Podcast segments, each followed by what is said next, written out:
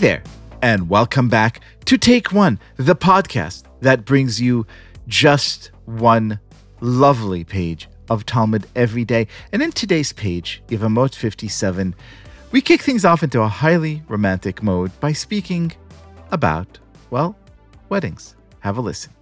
There is significance to a priest entering a wedding canopy with women who are unfit to marry a priest.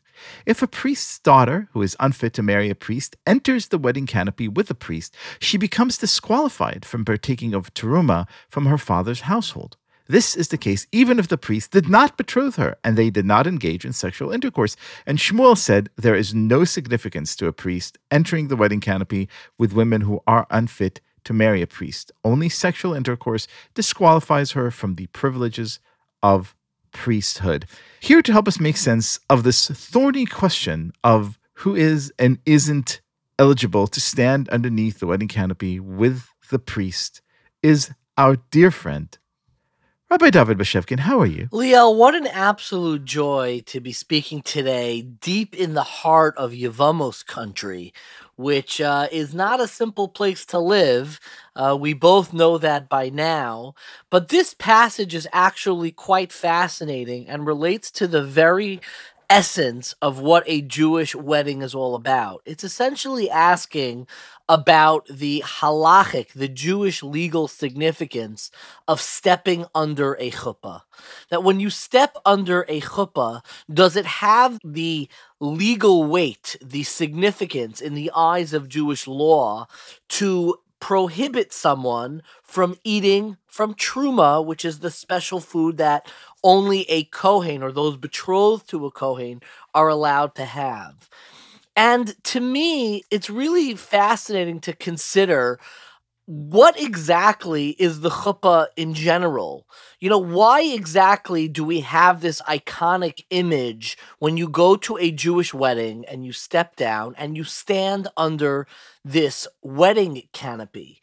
If you really pay attention, you'll notice where the Talmud is even struggling. Does this have any legal significance? Because the ultimate mechanism through which marriages are formed is the ultimate form of intimacy, which is sexual intimacy, which is sexual intercourse.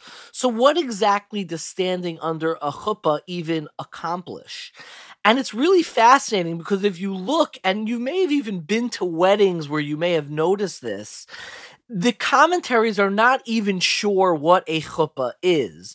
Normally, like in our eyes, when you close your eyes and you think, well, what is a chuppah? You think of that, you know, canopy like a cloth on top of four poles of which the bride and groom step under. But there are others who understand that a chuppah is really almost like stepping like a shared tallis, where they step under a garment and they share a garment together. Others look at a chuppah not even as an open canopy, but stepping into a secluded room together. And you'll go to weddings where they even do all three of these things. But what exactly is this ceremony if the ultimate embodiment of a wedding is the ultimate act of intimacy, namely intercourse? Then what exactly is the chuppah? And what's really beautiful is that all of the imagery that we have at a wedding ceremony derive from the original biblical wedding ceremony, so to speak, between the collective Jewish people and God at Mount Sinai.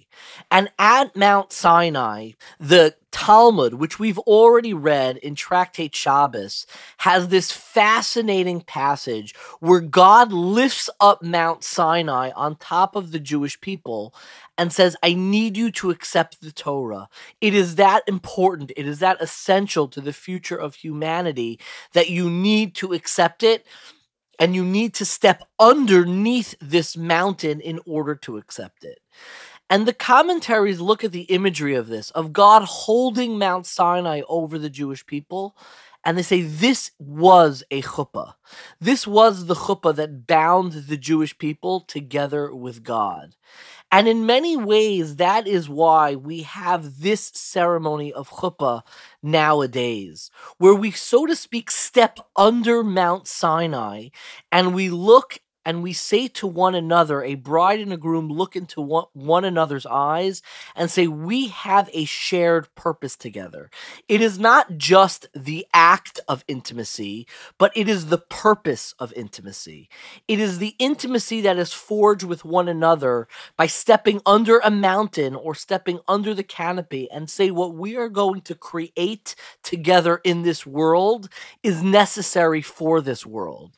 And the relationship that we are able to foster together intimately, closely, privately is relevant to the entire world.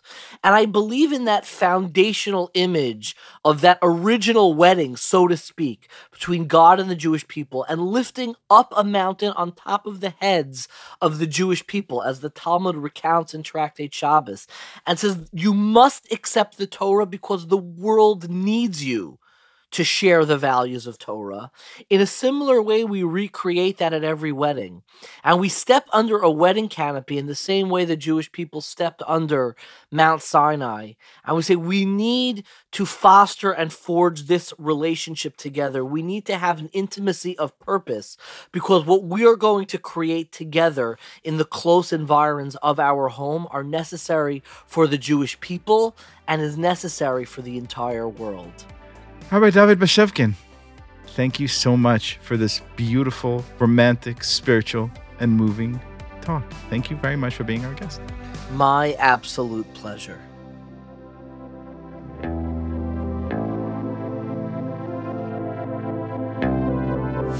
This has been Take One if you enjoy the show, and I hope you do, please go and rate and review us on iTunes or whatever platform you use to listen to podcasts. Each week, we will be releasing new episodes Monday through Friday, covering the entire weekly portion of Daf Yomi. Take One is a Tablet Studios production. The show is hosted by me, Liel Leibovitz, and is produced and edited by Daron Ruskay and Quinn Waller.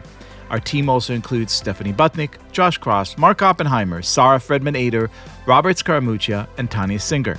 For more information, go to tabletmag.com slash take one or email us at takeone at tabletmag.com. You can find us on Twitter at take1dafyomi or join our Facebook group by searching for Take One Podcast. I hope we have made your day a little more Talmudic, and we will see you again soon.